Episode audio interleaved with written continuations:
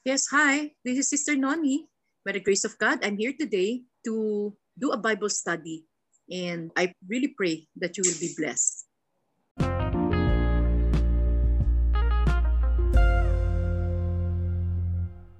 Now, we will tackle chapter 11. Hallelujah. Napakaganda nitong chapter 11. The whole, ang tawag dito, Hall of Faith. Eh. You know? So again, we just have to understand why faith is so important. Okay. And every time that faith is established, okay, the faith cannot come from anything, not not our own faith, not the may faith ang mundo ah, may faith ang mundo, merong faith ang Diyos. So there are two things. But ayaw ni Lord yung faith ng mundo. All of us when we when we when for example we're walking and then we want to sit, uupuan tayo nakita. Ang faith natin, hindi uupuan tayo, hahawakan tayo ng silya. That's actually a faith. We don't we don't even um, ano yon, nagtitiwala tayo na itong na to, pag inupuan ko to, hindi ako babagsak. Pauupuin niya ako, I'll be, comfort, I'll be comfortable. You know? So, but ayaw ni Lord yung ganong klaseng faith. Ang gusto niyang faith, yung totoong faith na mahalaga sa Diyos. Okay? Because when we have the faith, when we anchor ourselves on the faith that God wants, you're actually, you and I actually are receiving the fullness of Christ. Because the source of that faith is Jesus Christ, the faithful one. Okay? So again, let's now go to 11, Hebrews 11. Let's now go to first verse 1. Okay. Faith is the substance, okay, or the assurance, okay? Faith is the assurance or uh, substance of things hoped for. Okay, ano yung word ng hope for? Hope for means, okay, ang pinakamagandang definition ng hope for is actually having confidence in the loving kindness of God. Faith is holding on to the confidence that the one who we are talking to, the one we are we are becoming one with, you know, is loving and a kind God. Okay? So para maintindihan natin yung basis ng faith na ito, tandaan nyo, it's only out of His loving kindness, His mercies, that we are here, that we can even have a relationship with God. Okay? So it's all by His grace, out of His mercy, out of His loving kindness, that you and I are called into a relationship with Him. Okay? Again, the faith now is the substance. Ito yung nagbibigay ng reason why we can we can have the blessed assurance. Okay? And then, and ano yung sabi mo kuya? And the evidence of things not seen. Okay? Again, evidence of things not seen. Why? Because the difference between between um, having a religion and having a relationship with God, ang layo niyan. Ang religion po is everything is physical. Okay? Pagdating sa faith, sabi niya, it is an evidence of things you don't see. Why? Because all of a sudden, yung, yung dead spirit natin becomes alive.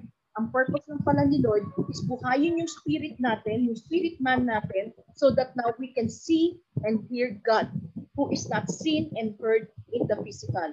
So kung nagdadasal lang tayo dito at gumagawa lang tayo dito sa mundo na ito, hindi natin pwedeng abutin ng Diyos. Because the, the God is spirit and truth and He alone, He should be worshipped in spirit.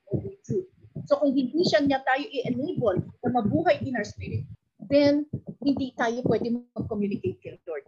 So all forms of religion cannot communicate with God because only the Spirit, God is Spirit. And the way we should worship Him is again in spirit and in truth. So what does it mean? How can you worship Him kung hindi mo nga siya makausap? Paano aabot sa Kanya? So makikita mo, it's all the goodness of God when He gave the simple. Sabi nga eh, it is so simple ang di paniwalaan ng mga Greeks at saka ng mga Jews. Okay, na bakit? Ano simple lang ng message ng good news? Okay na? Hindi okay. But is that is the starting point because nung na-receive natin yung good news, finally, that small seed of truth, the good news of Jesus Christ, okay, brought unto our spirit as part of the spirit. That means to say, yung dead spirit na buhay because of the good news of Jesus. And so because of that, you know, yung faith now is now being started, na, na umpisahan na yung faith sa puso natin because the faithful one has been received, okay? Meron na sparkle of faith. Anong meron sa faith? Nakikita niya yung hindi nakikita ng mata. Kaya nga sinasabi, faith is the evidence. Yung faith ang nag-a-assure sa iyo sa akin na yung sinasabi natin as we confess the word of God right now is guaranteed and true. Why? Because of the faith. The faithful one is seated in our hearts. Therefore, we can see now, we can hear now the things of God and receive it because every time it's revealed to you and to me, it's now being given to you and to me for it to manifest. Mangyayari. According to your word, so shall it be done unto us who believe. Amen? Next, ano sabi niya? For by it, okay, by faith, the elders obtained a good testimony. Again, it's now talking about all of this uh, nandito sa Hall of Faith na ito. By faith, we understand that the worlds were framed by the word of God so that the things which are which were seen were not made of things that are visible. Very, very important to. Okay, the creation, very, ano, if we go to Genesis 1, it says that the world, can you just go to Genesis 1? Okay, that the world was formless. Genesis 1, 2. God created the heavens and the earth, and the earth was formless and empty. Pakinggan natin mabuti to. Ano sabi naman dito sa word na to? By faith, we understand the world were framed by the word of God and nothing existed that were existing. So anong ibig sabihin? He created everything out of nothing. That's what it is saying. Now, the, we understand now who this God is. Ang faith pala natin, kagaya ngayon, wala tayong nakikita. Hindi natin nakikita in the in the in the in the visible world, in this world because this is the realm of Satan. Puro darkness to, paano tayo makakakita ng things of God? Okay? In darkness to, eh kingdom of light to, binuksan yung puso natin, yung espiritu natin. Yung pa lang yung nagkakailaw, yung pa lang yung nakakakita ng mga things ng totoo ng punong-puno na liwanag. Ano yon? The things of God, the things of heaven. Yun yung umpisang binubuksan sa atin. Okay? So, ang ngayon, sinasabi niya rito, ngayon, ngayon, for the first time, naintindihan natin, ah, ganun pala ang Diyos. From the start, ganun siya. He is very good in, in creating something out of nothing. Okay? Kaya nga, ma- maintindihan natin, ito lang word na to, it's very telling. Ano sabi niya? Anak, sabi niya, kailangan kasi mawala lahat eh. We have to be brought to desolation. With the shaking of all our problems and trials in this world, is God's way of desolating us inaalis niya, ini-empty niya yung puso natin so that He can sit enthroned. Ang ipapalit niya, siya. Siya mismo ipapalit niya. Okay? Aalisin niya yung dumi, aalisin niya yung mga nakasakit sa atin ng mga idols na sinaksakan natin sa puso natin so that now He can sit enthroned according to His name.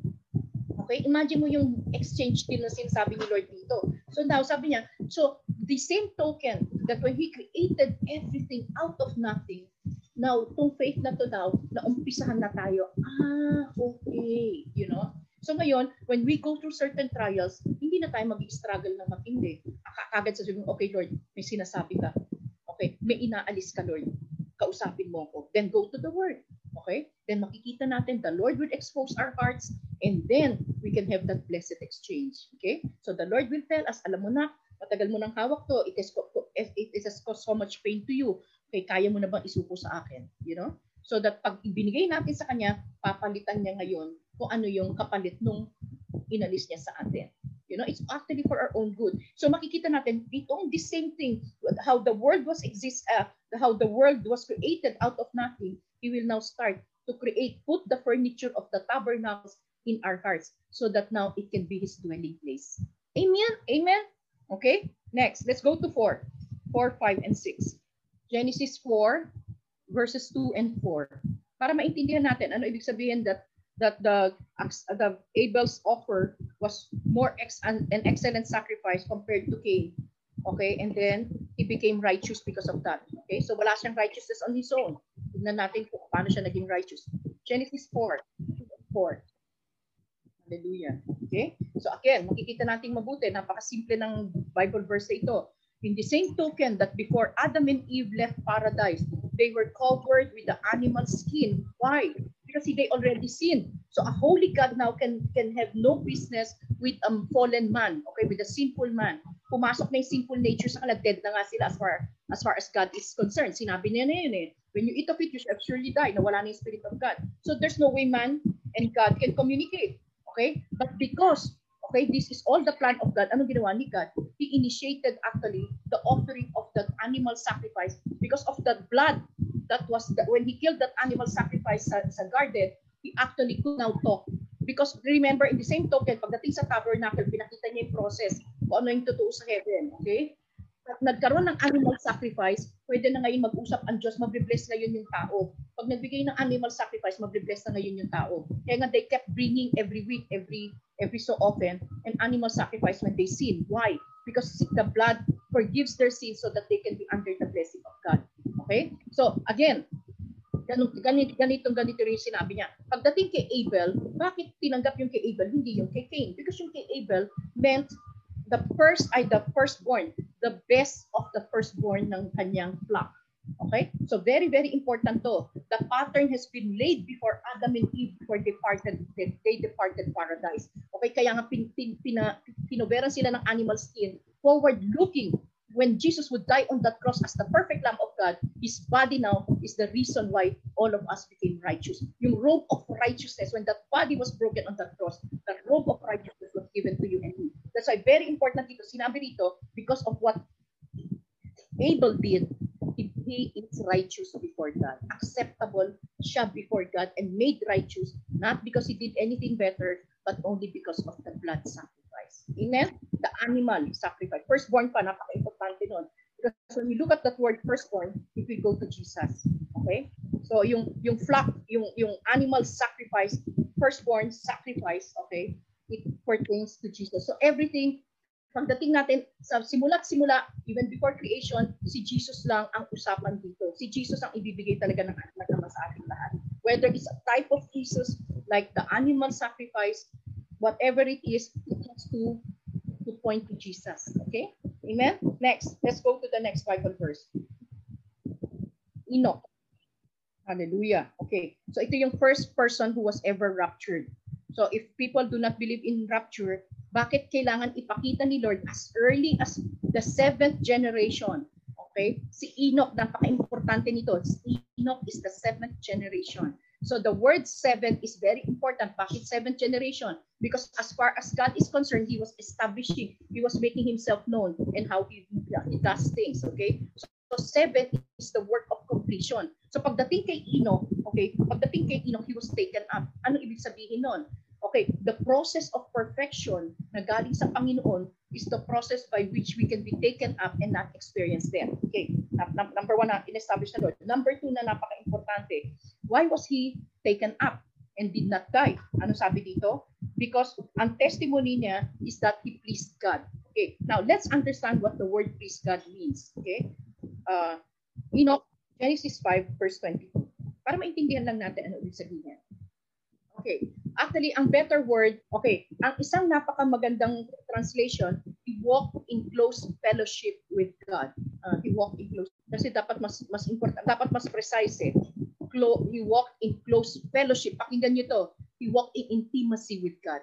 Close fellowship means intimacy. So anyway, anyway, ito yung nakalagay. He walked in close fellowship with God and he was no more.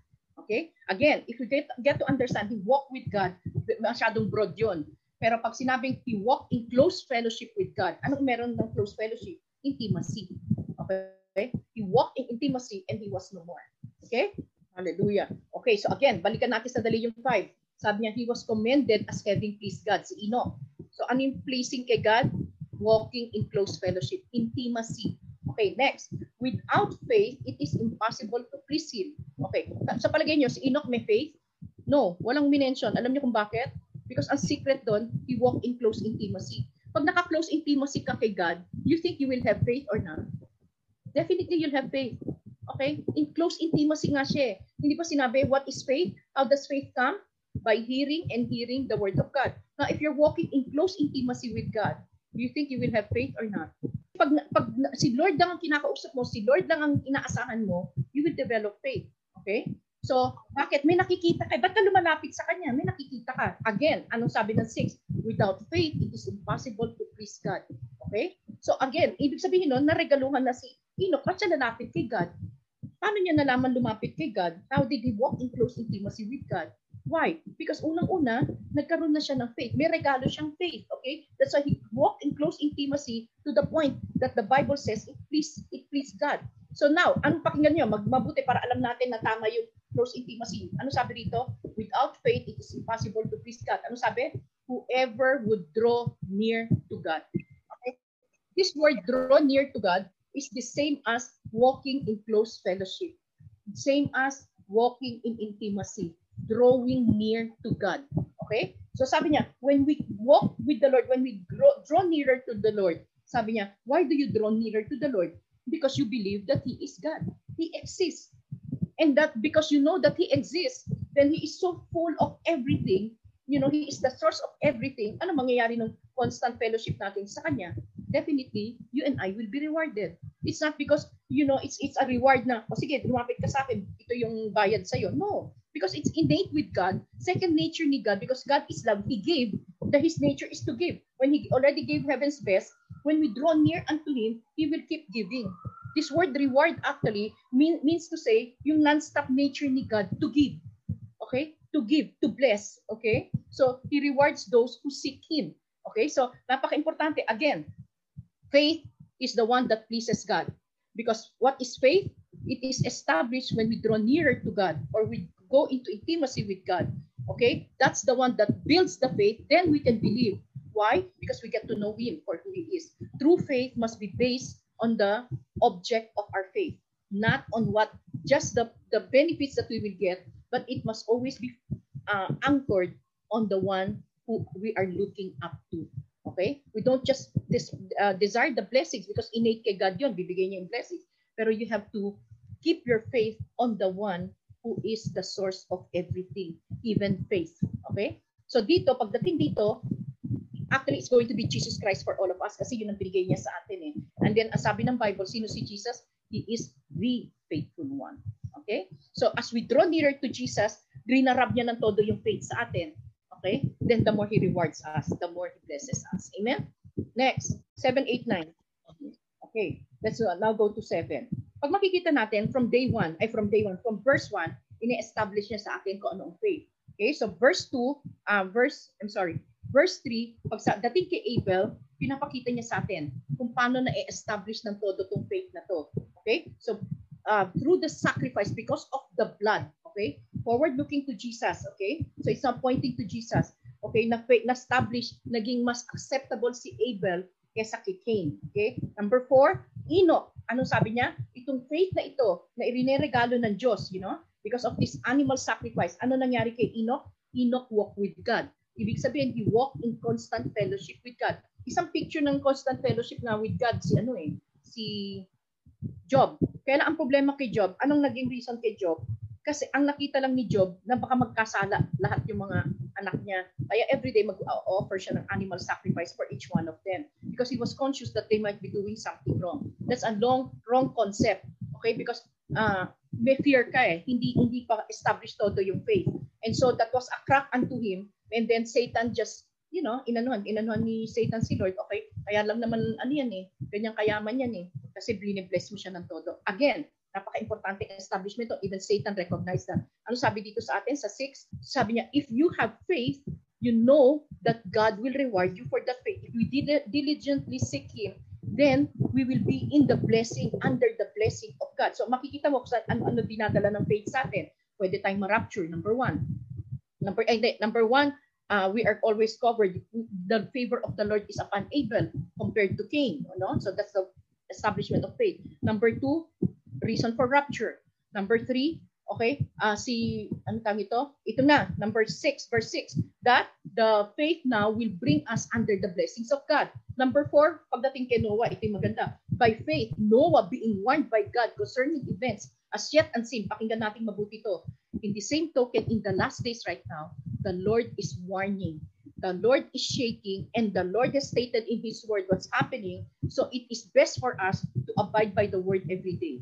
Okay? Bakit? Sabi niya, because ang faith also will give us warnings to prepare us, to waken us up, and to prepare us. Okay? Why? Because there will be instructions of God. Okay? And actually, nandiyan dyan na lahat. Nakakontain naman lahat kay Jesus yan eh. So that, why? Bakit natin kailangan mag-wake up at saka maging alert? So that we will walk in reverent fear. Okay? We will walk in reverent fear. Why? Because ultimately, the deliverance, look up. Sabi niya, when you see all of these things, sabi niya, look up for your deliverance draws near. Okay? So yun yung word, yung salvation dito is the same as the complete the complete redemption or the final uh, deliverance. Okay? This saving is not saving us from sin. Tapos na yon. This word saving here actually is the deliverance. Your deliverance draws near. Okay? So the same yan of his household. By this, he condemned the world and became an heir of the righteousness that comes by faith. Okay? So yung righteousness na naman niya, ano, ano yung righteousness niya? Based because he is in tune with God. He heard the warning of God. He heard the instructions of God. And so, he was considered righteous. Tandaan natin to. Wala tayong righteousness on our own. Our only righteousness is when we hear and we hear the word of God. Either it's a warning, either it's a wake-up call, either it's a it's a blessing, either it's a whatever that the Lord, ano, uh, how the Lord speaks to you and to me. Okay? Next, sino, eight, ano sabi niya? By faith. Okay, by faith. Alam naman natin to, yung Noah's Ark. Ano pinaka-importante? Ano ba yung binild niya dito? Forward looking to the cross. So na picture, nabigay sa kanya yung re- revelation noon, pero at that time hindi pa pwede i-reveal si Jesus. So anong ginawa ni God? Binigyan lang muna siya ng ark, which is actually forward looking to the cross with three floors. Why? Because it's talking that once you're shut in into that ark, which is actually the, the death and resurrection of Jesus Christ, ang next pattern natin is to go to the first heaven, the second heaven, and the third heaven. Okay? So kaya nga makita natin tatlo pala yung floors ng ng ark. Okay? Next, if we get to understand by faith, Abraham obeyed when he was called to go out to a place that he was to receive as an inheritance and he went out not knowing where he was going. Yan ang matinding faith. Okay? Yan yung sinasabing step out in faith. Why? Because when when Abraham heard the voice of God, okay, makikita niyo solely by grace eh, because Abraham was not deserving. Abraham was not even looking for God. Okay? So ano nangyari? Tinawag siya ng Diyos, sinabi ni Lord sa kanya, halika, tas uma- umalis ka dyan sa lugar mo. Get out of your country and your household. I'll bring you to a, to a place, okay? A, a promised land. Ngayon, sabi niya dito, Abraham obeyed. Okay, so even that time, Abraham was given, tandaan nyo, anong grace? Ang grace, matatanggap lang yan by faith. Okay? Grace is now um, received by faith. So Abraham obeyed. Okay? So when he was called out, he went. Hindi niya tinanong ang Diyos, saan tayo pupunta? Saan yan? Hindi niya kinount yung cost eh. Ano sinabi? The faith now makes us step, gives us the confidence to step up, step out. Faith gives us that kind of confidence. You know, in the same token, okay, sobrang ano ng Panginoon, lahat tayo, may kanya-kanya tayo stepping out in faith. Actually, yun yung isang napaka-importante. Yung obedience natin is not obedience to the law, but it's actually in obedience to the voice of God. Kaya nga, ang obedience ng new covenant of, or the grace covenant is not an obedience of the law, but it's an obedience of the voice, obe- obedience of the faith, obedience of what God says. Okay? What God is saying. Kasi sa atin, by grace na may intimate relationship na eh. So hindi na siya nagsasabi, oh, number one, law, ganito, no. Ang ano na sa atin, it's an intimate fellowship. O anak, wag yan. O anak, ito. Ito ng anak. You know, according to the word, he, as he unveils himself to us, we get to hear him. We get to be so familiar with his voice, so familiar with his love, so familiar with his correction, so that we can now submit to him. That's grace.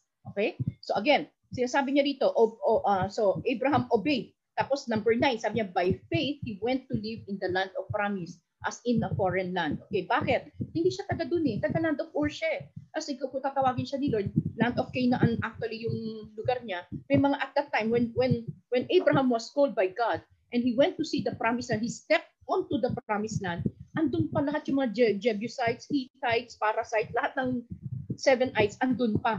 Okay? Pero, pinakita na kay Abraham. Because, uh, bakit? Nag-establish si Lord dito that I am a covenant keeper and I am a promise keeper. So, sa mata pa lang ni Abraham, nakita na niya. Kasi he has to see it in the physical eh. Because physical na yung binibigay sa kanya eh. But again, forward looking, why was he able to do this? Sabi niya, sabi niya, because he knew, you know, when he when the Lord took him, at naging familiar siya, sinusundan lang niya yung voice ni God until he reached the promised land. Ano sabi dito? Together with Isaac and Jacob, pare-pareho sila. They are the heir of the promise, the land of promise. Ano sabi? They live in tents.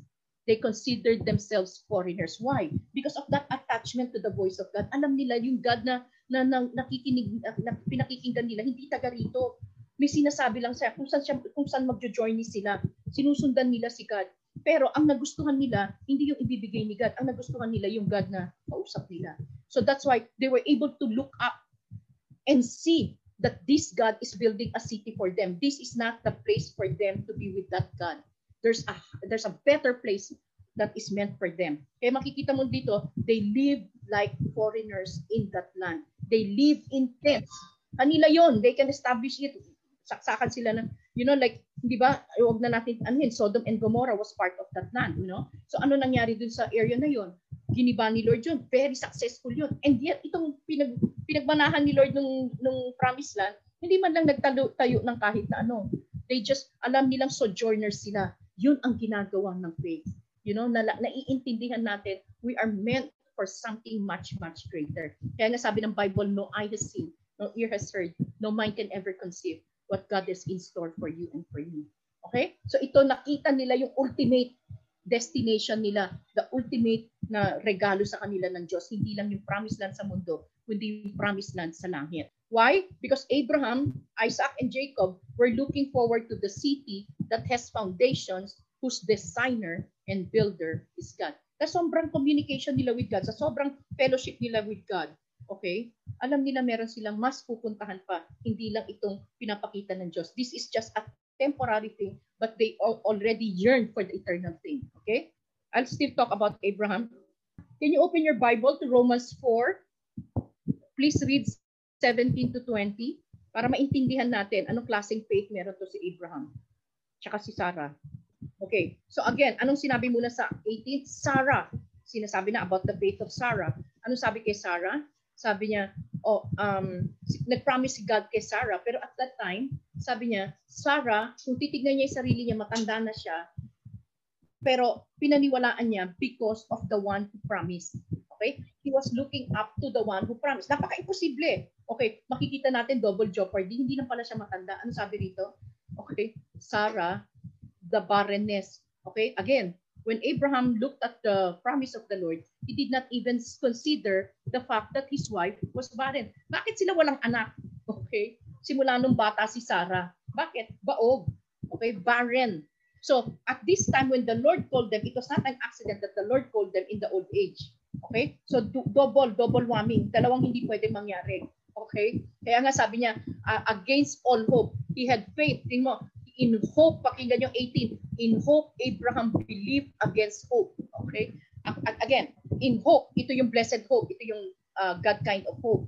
Ano yung against hope? Yung, yung hope nila ng lupa, nung mag-asawa sila at hindi nagkaanak dahil barren. So they were hoping for a child, a human hoping to.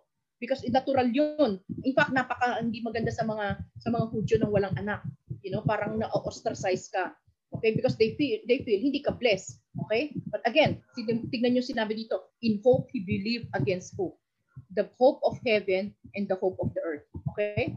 That he should become the father of many nations as he had been told, so shall your offspring be. Anong sinabi? As many numerous as the stars above and as many as the grains or the sand of the seashore. Okay? Napaka-imposible. Isang anak wala siya eh. Paano naman magkakaroon siya ng maraming descendants? Okay? So again, we will see here sabi niya, why? Ano, saan ang galing yung faith ni Abraham? Tingnan niyo mabuti to. As it is written, I have made you, the Lord has spoken. So since in close fellowship na sila, alam na nila, okay, He, I've made you father of many nations, okay, in the presence of God in whom he believed, who gives life to the dead and calls into existence the things that do not exist. The same Bible verse na pinasa natin sa upper portion. Okay, kanina, sa ano yung establish yung faith. You know, He gives life to the dead and call to exist into existence the things that are not, that do not exist. That's who God is. This is what the faith of God, uh, the faith that comes from God will give you and I. It will even give us a blessed hope or a heavenly kind of hope. So even the hope here na napaka-imposible na because in the natural, it will never happen. You know, even if you hope no matter what, it cannot happen. It needs the hope of heaven to make what cannot become. Amen? Hallelujah. Okay, in hope he believed against hope that he should become the father of many nations. So shall your offspring be. Anong sabi dito sa 19? Pinakamaganda to. He did not waver in unbelief. He did not weaken in his faith when he considered his own body. Bakit? Natural. Ayun yung hope eh. Nakikita niya yung two things. Nakikita niya yung natural. Pero anong ginawa niya? Pinahalaga niya yung sinabi ng Diyos. Titingnan niya yung natural. Sandali lang po. Lord, are you serious? I'm 100 years old. Wala kaming anak. Baog asawa ko, matanda na rin. Hindi siya gumanon kay Lord. Ano sabi niya? He did not waver in faith. It was because his faith, his faith was established because of the constant hearing and hearing the instructions and the warnings and the voice of God to him. Okay? That established, that made his faith stronger. That's why it was never weakened in unbelief. Okay? And so, he, why? Okay, sabi niya, no unbelief made him waver concerning the promise of God. But he grew stronger in faith, giving glory to God. Why? Because the faith was no longer based on on yung capacity nila, yung wala sila. Because alam niya eh, ito yung Diyos nagbibigay ng buhay sa wala. Ito yung nagpa, nagpa, nagpapadala ng, ng isang bagay, walang wala pero mag, magkakaroon, you know? So ito yung klase ng faith na meron siya. So since he knows who he's talking to, okay, he never wavered in unbelief. Na in fact, sabi dito, his faith grew stronger. How? As he start giving glory unto God. Kinikilala niya muna tong Diyos na ito. He was giving, namamangha siya sa Diyos na ito. So that to the point na lahat na sabihin ng Diyos na ito, talagang grabe. Talagang ine-embrace niya. Hindi na niya titignan yung sitwasyon niya. Hindi niya titignan yung sarili niya. Tinitignan niya kung sino tong Diyos na ito. Fully convinced that the God was able to do what He had promised. Kilala niya sino nagsasalita eh. Hindi lang yung pre-promise eh. Kilala niya muna because of that constant relationship, being instructed what to do, where, to go and everything. Okay? The moment nga lang na hindi sila nagkumapit kay Lord, yung dumating na lumiko sila na pumunta sa Egypt, inunahan nila si Lord, you know? Isaac, the same banana, the same thing happened, nagkaroon ng famine, pero si Isaac, inisrakan tagad-tagad ni Lord, do not go down to Egypt. Pero ito, sila, ang dami pang palya niyan eh. Okay, maraming palya si Adam, ay si, si Abraham at si Sarah. You know, in fact, giving birth to Isaac, ay, to Ishmael was part of the consequence of something that they did ahead of God, adding to what God is saying to them. They did not wait for the Lord. That's why when when Ishmael was born, that is the birth of the 12 Arab nations that's now go that went against Israel, you know, for the longest time, you know. So ngayon lang by the grace of God because of this Abraham Accord, kahit papano nagkakaroon ng uh, ano, kasi bakit? Ibang forces kasi ang titira sa Israel ngayon. In the end times, God has already declared ibang forces ang ang ang buong mundo ang kakalabanin ang Israel. Okay? So, again, this is very very very important for all of us to establish anong sinasabi ng verses ng ng ano na. Next, let's go back to Hebrews 11 please. Hallelujah. Okay. So all died in faith, not having received the promise. Okay? Bakit? Okay. Why? The physical promise hindi dumating sa kanila. But as far as they are concerned, when the eyes and ears of their heart, of their spirit were opened, they already tasted and they have already seen the promise. In the spiritual, nakita na nila yung promise. Pero ang ginanda nito mga lahat ng the, the, the, alam natin eh, is going to be an example for all of us. Bakit? Because yung totoong establish ng faith nila was not on the promise alone, but on the one who promised. Okay? That's why even if they, they, they did not experience it in the physical, they were steadfast in that faith because in the spiritual eyes, in the spiritual sense, they already saw heavenly things much, much greater than the promise that is going to be shown on earth. So, mas mataas. Ito yung, ito yung klase ng faith na dadali ng Diyos sa ating lahat. Kaya nga sinasabi, all those who are in faith should be waiting for the blessed hope, the coming of our bridegroom, of our Messiah. Not to save us from sins, but finally to deliver us away from the wrath of God. Okay? Prior to the coming of the wrath. Okay? So, maintindihan natin na mabuti, napakasarap intindihin ito na bakit? Kasi yung pala yung gagawin ng faith.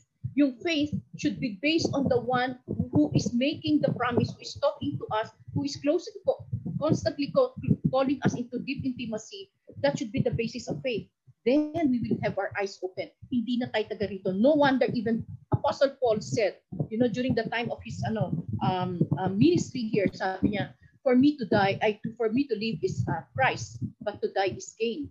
Sabi niya, actually, I prefer to die and be with Him forever. But, sabi niya, but since I still have labor to do here, you know, that will bear fruit, okay, then okay lang na mabuhay pa ako. Pero kung si Paul ang pagpipiliin, he has always wanted to be with his father. Amazingly, si Paul, pag titingnan natin, he was here almost 2,000 years ago because Jesus Christ, uh, ano na eh, 2,000, 2,000 years ago nung dumating si Jesus sa atin. So si Paul came up many years after Jesus' death.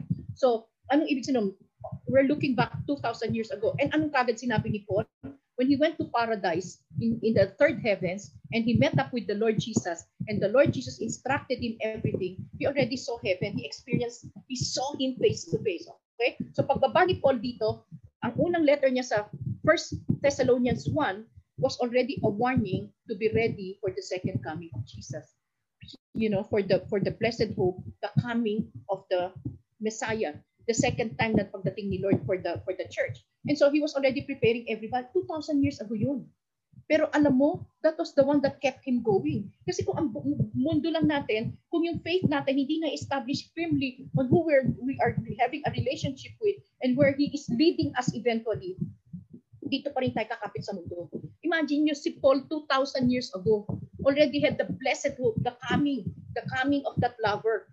You know, ready ready siya every time. And hindi niya i-waste yung time niya. He's going to be used to be emptied of self so that the Lord can use him mightily because he is ready to be with him. Ang, ang buhay niya, ang passion niya, nandun lang, nakasentro lang dun sa God niya.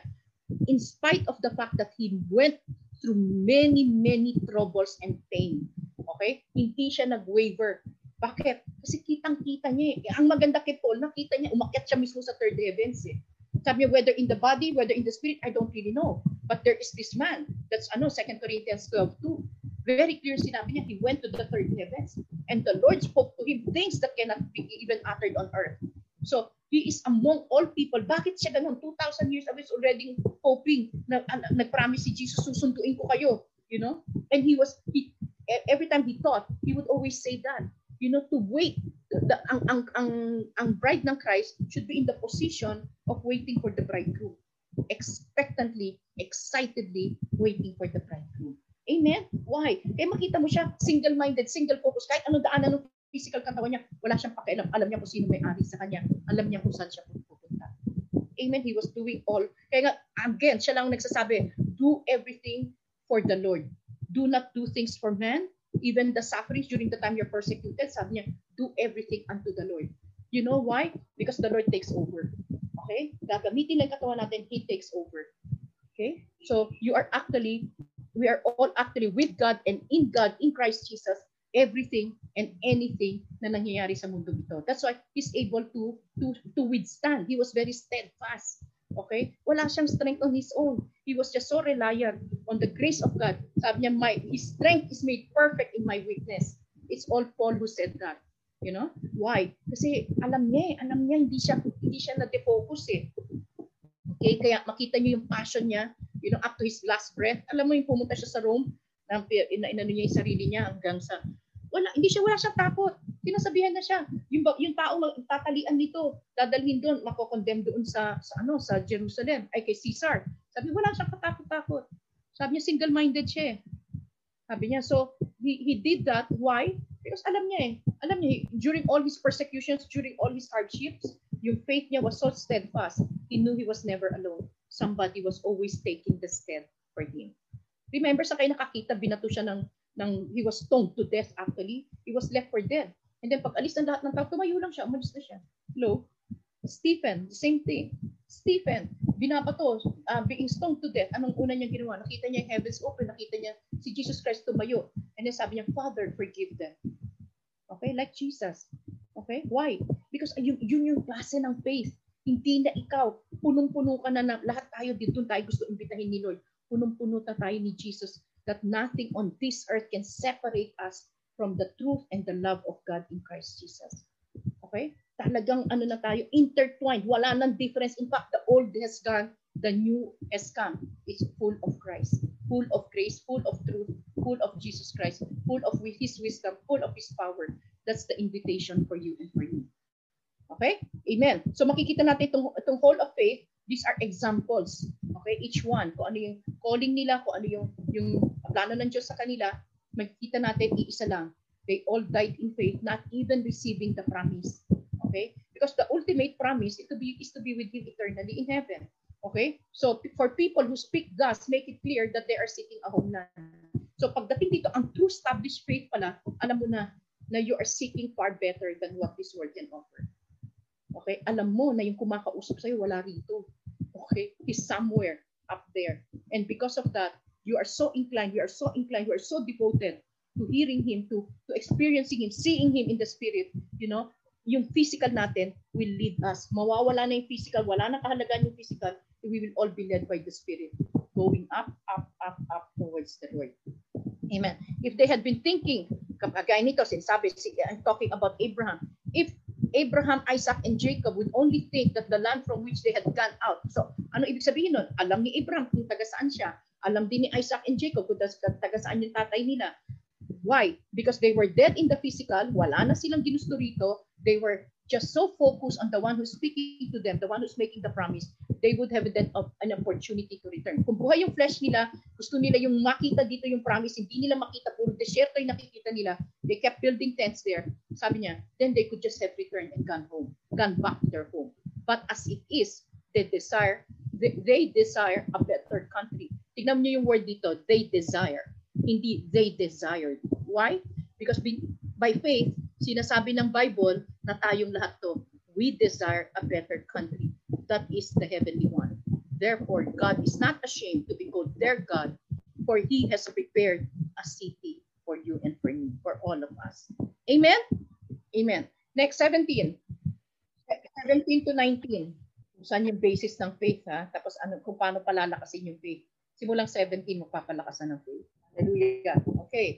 By faith, Abraham, ito na time of testing. Remember, why do we go through trials? James 1 and 2, I, uh, 1, 2, and 3, and sabi niya, count it pure joy when you go through various testings. Sabi niya, why? Alam natin na ina-anchor lang ni Lord sa tama yung faith natin. He wants that faith to be genuine. Okay? To be like gold. Okay? Better than gold. Okay? So, yun yung ano natin. So, the trials, we have to embrace trials and get it always in the in the perspective of God because we know that all trials are now forms of testing so that we will have we will come out winners with better faith better faith means we have become more like jesus because jesus is the faithful one he's just bringing us to christ likeness talaga so by faith abraham when he was tested offered up isaac and he would the end he who had received the promise was in the act of offering up his only son okay pag makita natin na mabuti to, napakatindi nito. By faith. Kaya nga sinasabi nung ng isang Bible verse, ha? Sabi niya, why do you say you're not even 50 years old? Why do you say uh, Abraham, uh, uh, hindi ka hindi kami kapareho ni Abraham, hindi mo mo siya kilala. Sabi niya, before Abraham was, I am. Sabi ni Lord Jesus. Okay. Dito yon nakita ni Abraham talaga si Jesus. By faith, Abraham, when he was tested, offered up Isaac, and he will receive the promise, was in fact ready to offer up his only son. Remember, pagdating dito, na finulfill na ni Lord yung promise ng ng son, ng ano sa kanya, ng, ng anak. Pero alam ni Abraham na yung pinag-uusapan ni Lord na promise son doon is not his son.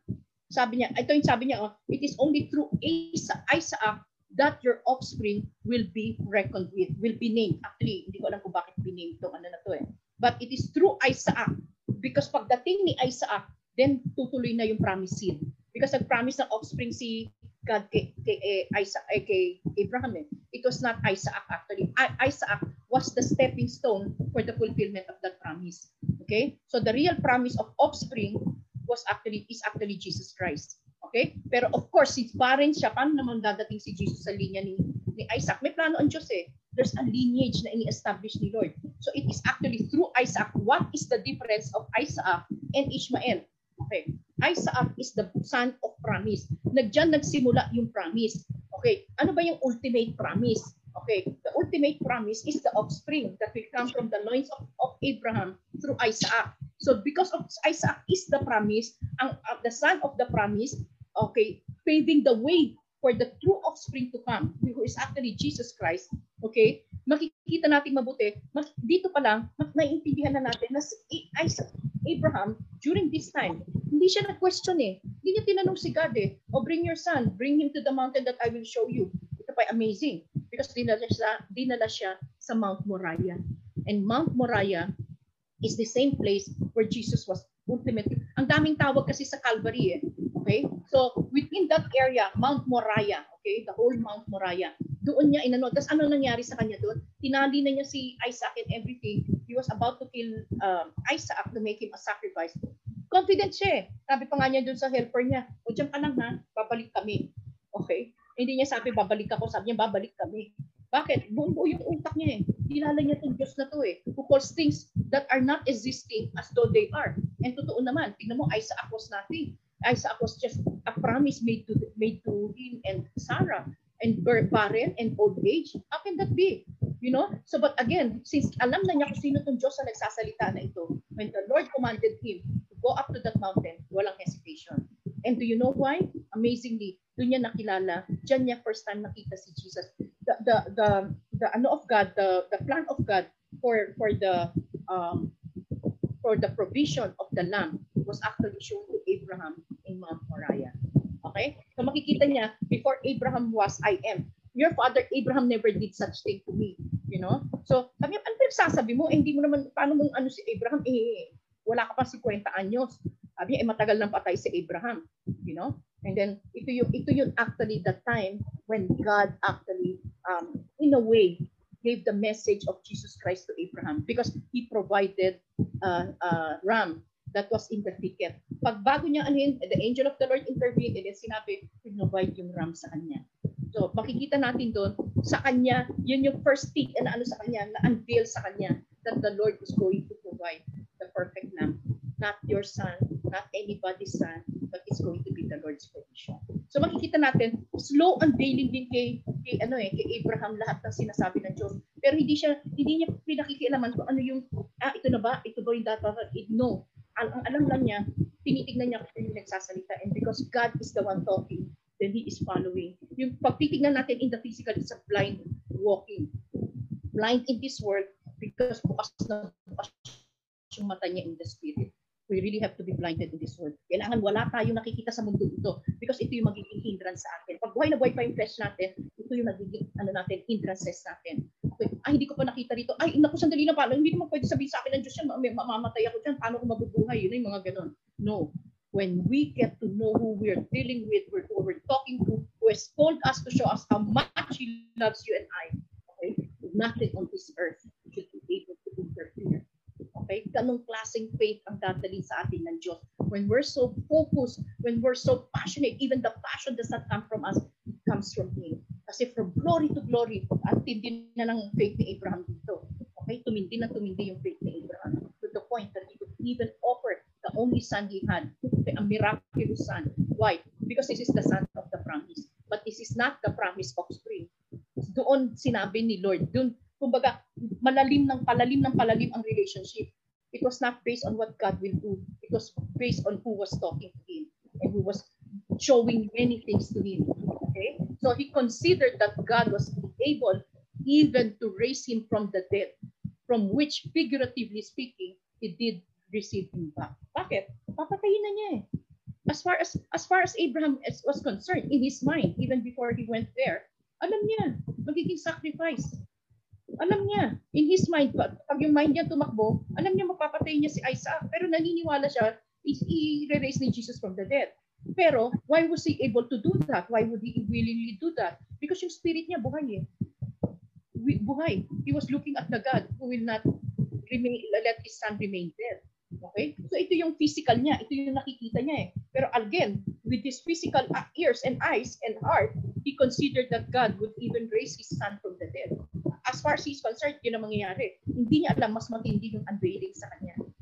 Because that is the first time makikita niya that God will provide the lamb that will be slain for you, for you, for all the descendants of Abraham.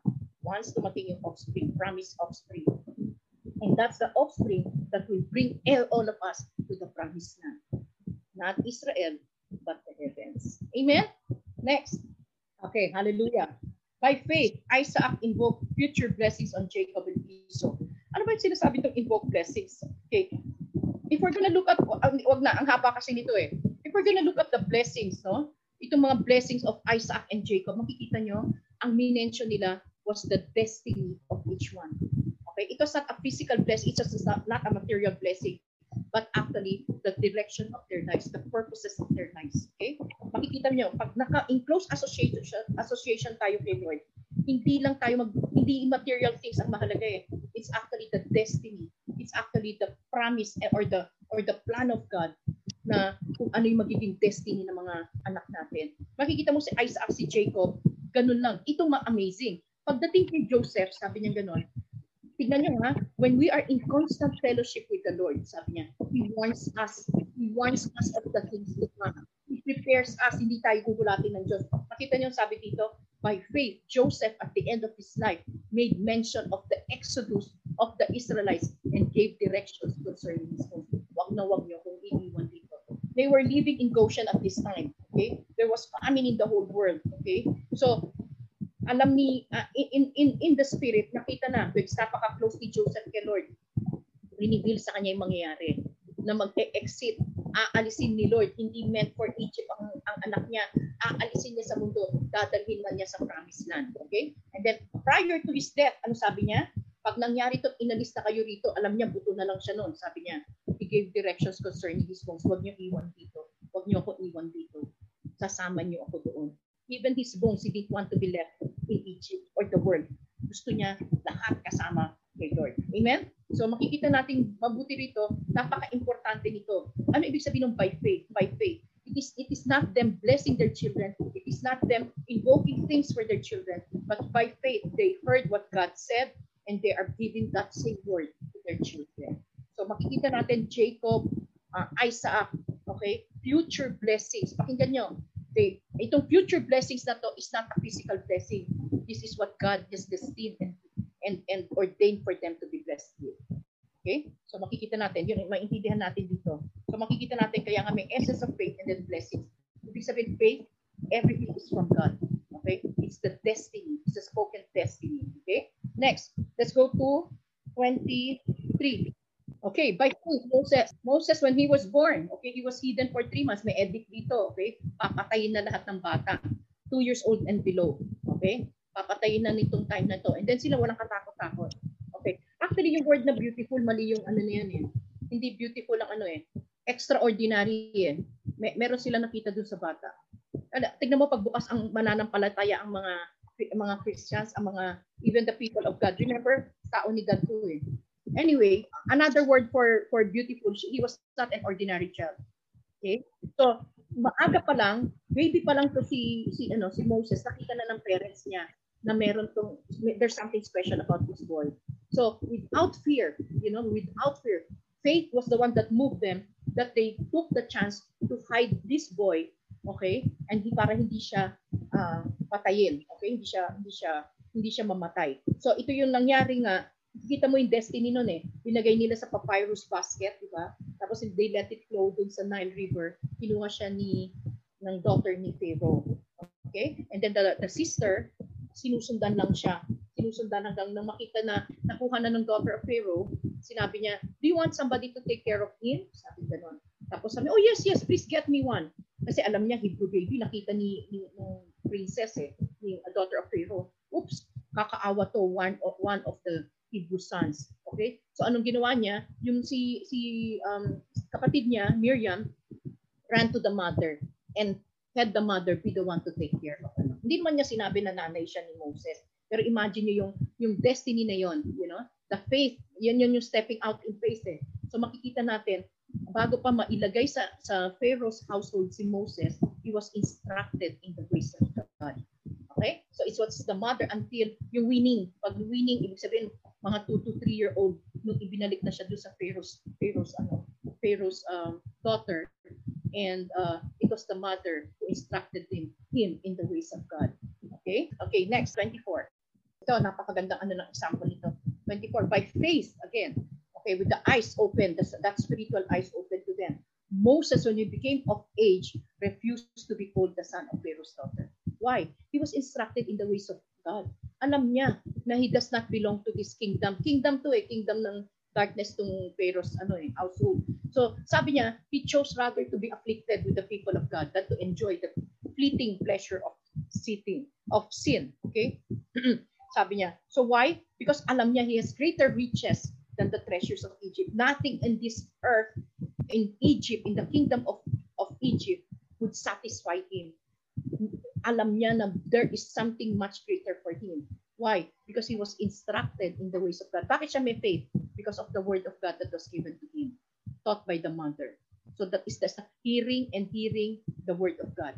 So, okay. And then, next, 27. By faith, sino to? Moses forsook Egypt. Okay? He left Egypt. Left the world. Anong meaning niya sa atin? We have to completely leave the world. Not fearing. Ano sabi niya? Not fearing the wrath of the king. Hindi siya natakot dun sa king. Hindi siya natakot kung anong gagawin ng king sa kanya. Okay. Why? Because he endured everything. That his strength and his focus was the one who is invisible, the God of Israel. Okay? The our God. Okay, our Lord Jesus Christ. When we are so focused on Him, okay, and we establish deeply our faith, fully anchored on Him, there's nothing in this world that will ano, attract us. So no matter what the world does to us, it will not matter. Dahil single focus, single-mindedness, and single heart unto the Lord.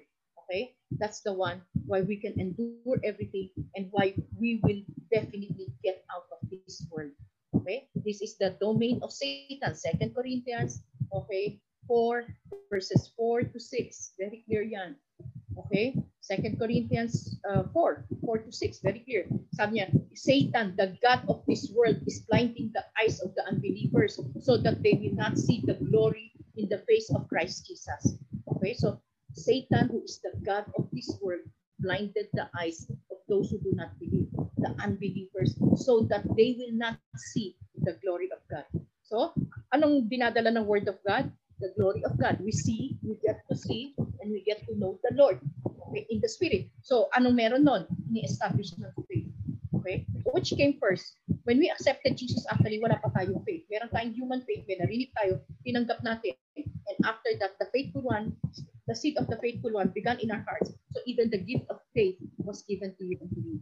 In the good news of Jesus, even the gift of faith, the true kind of faith, was given to you and to me as a gift.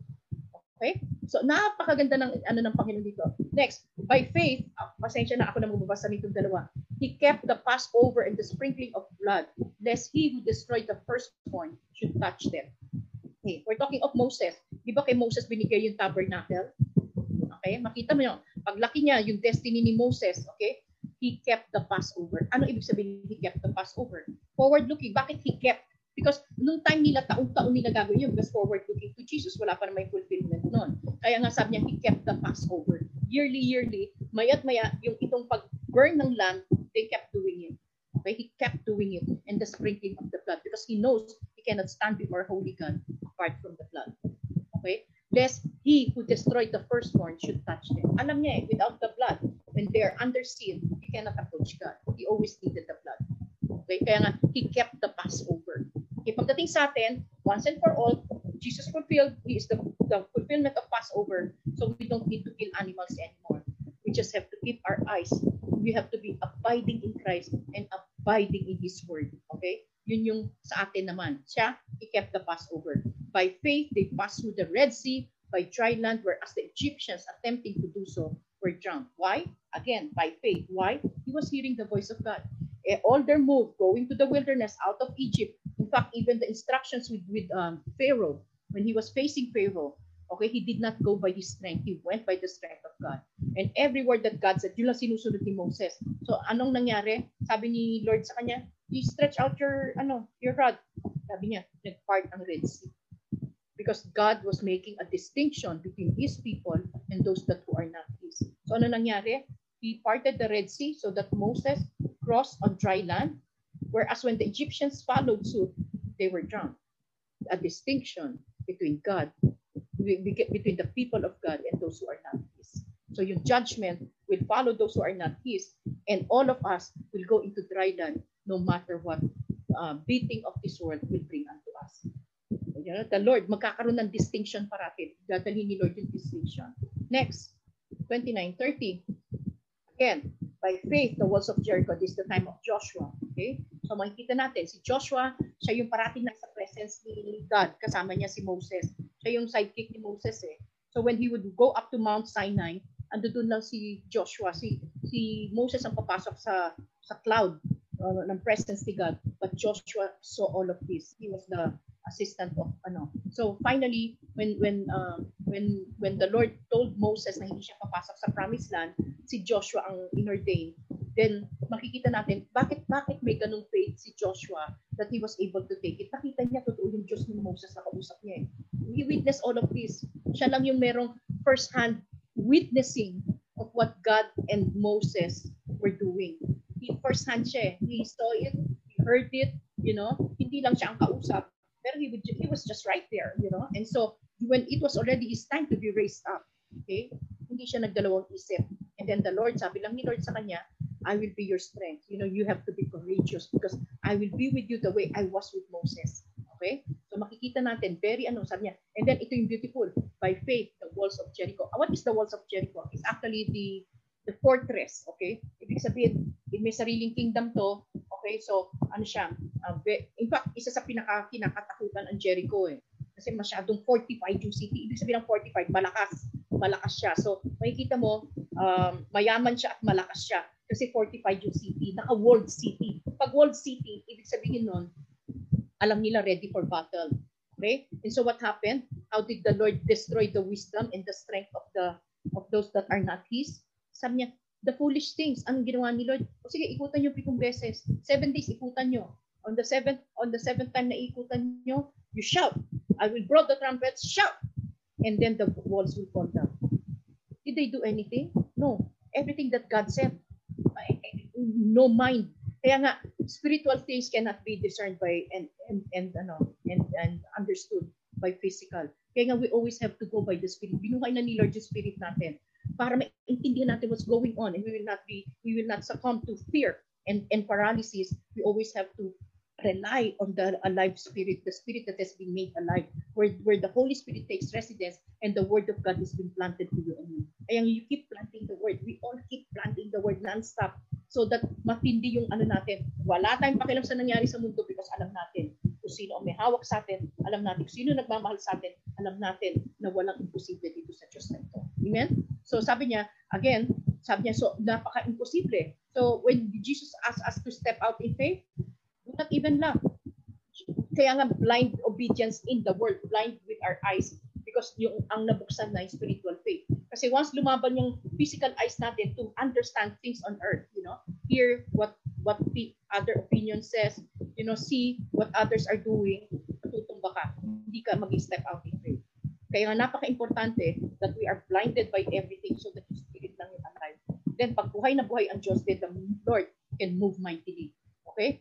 By faith, the heart of Rahab did not perish with those who did not believe when she had received the spice from peace. Again, when the spice went to Rahab, okay, when the spice went to Rahab, nandun siya sa wall. Okay, so nandun siya sa wall. Kaya nakaakyat yung spice doon. Pag akyat doon, si Rahab the prostitute yung ano.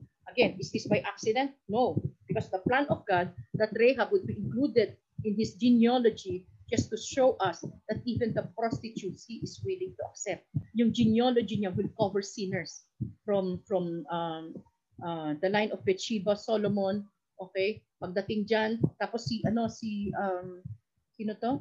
Um, yung galing sa Moab, okay? So makikita mo yung line na yan, hindi hindi aksidente lahat yan. May picture yan, may picture yan. So si Rahab prostitute sa totoo, pero tayong lahat prostitutes din spiritually we prostituted ourselves, you know, hanging on to, to the things of this world because that emptiness in our hearts was so deep that we had to fill it with material things, with men, with, with children, with family. Akala natin it will be the one to bring us satisfaction. So that's actually when we prostituted ourselves spiritually kung wala pa ang Diyos sa puso natin. Okay? So, sabi niya, so sabi niya, now, because of that, she has been hearing. Ano, ano ang nagpatago kay, kay Rahab ng mga spies. Alam niyang papatayin siya ng Jericho ginawa niya yun. Because kalaban to eh. Why? Because she already heard. In fact, the first thing that she said to them, we already heard and we saw what this God of yours can do.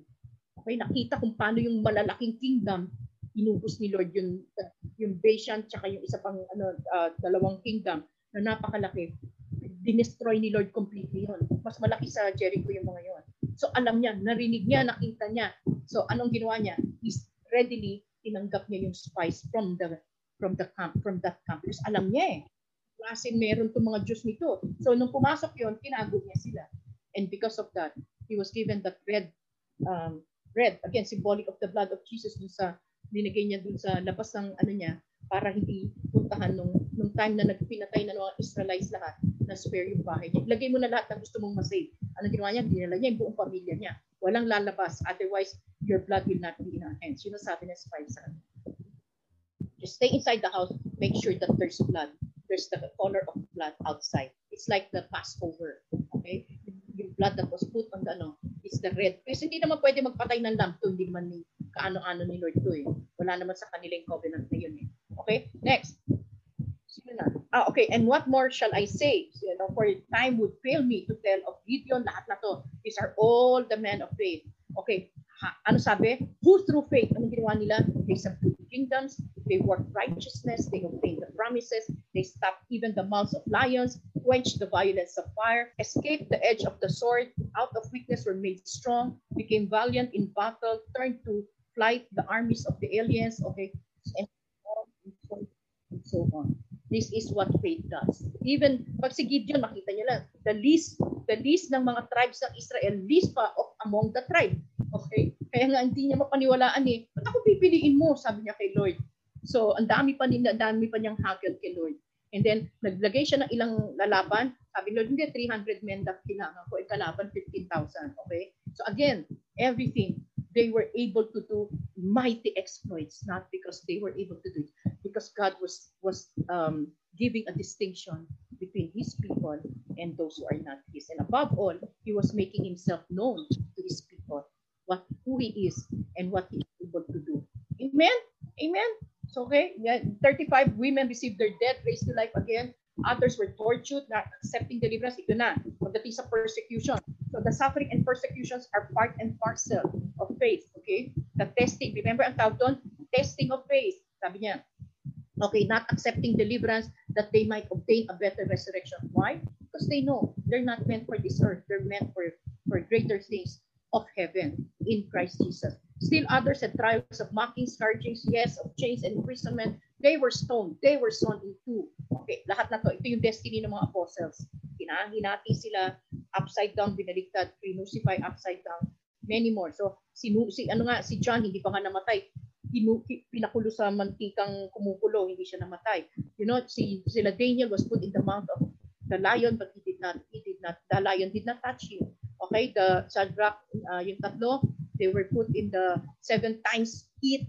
Okay, again, talking of ano, talking of uh, the perfection, the work of God. So, okay, hindi sila nasunog because there was a fourth man with them. Okay, fourth man with them. So, sabi so still others, uh, smacking, scourgings, and everything. They were stoned. They were sown into. They were tempted. They were slain with the sword. They wandered about in sheepskins and goatskins, even destitute and afflicted and tormented, of, whom the world was not worthy. Okay? Why? Sabi niya ganun. Kasi yung world, baliktad.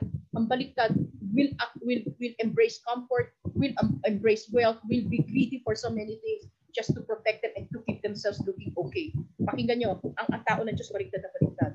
Sabi niya, because these people are not worthy of God. Wala silang Diyos eh.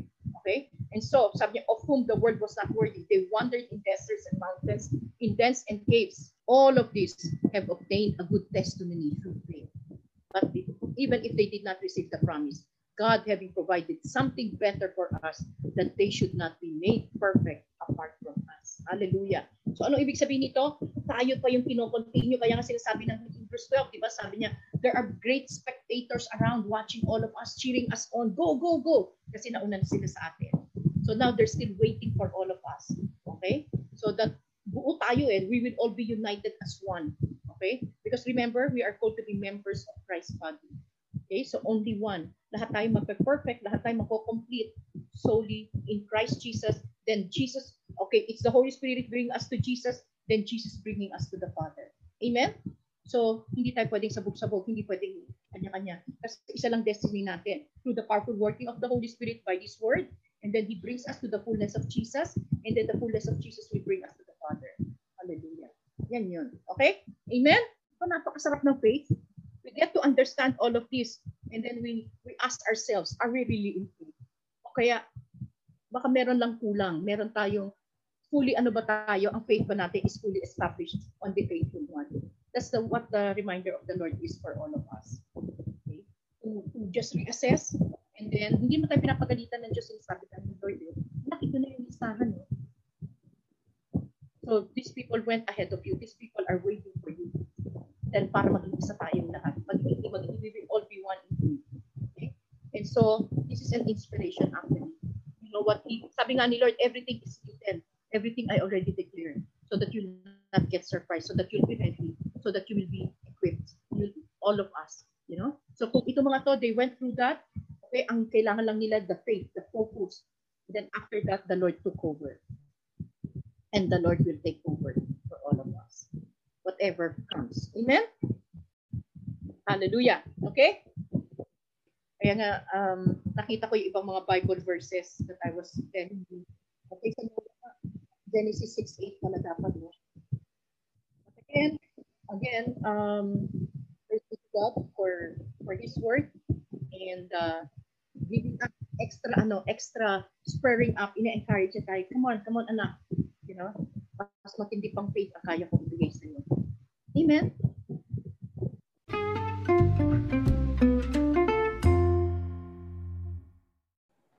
I really hope that uh, this Bible is able to speak to your heart.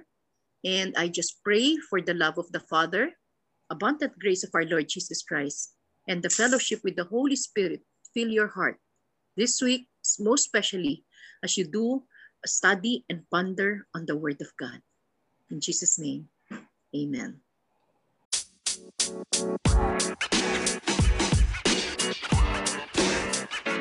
You know, man.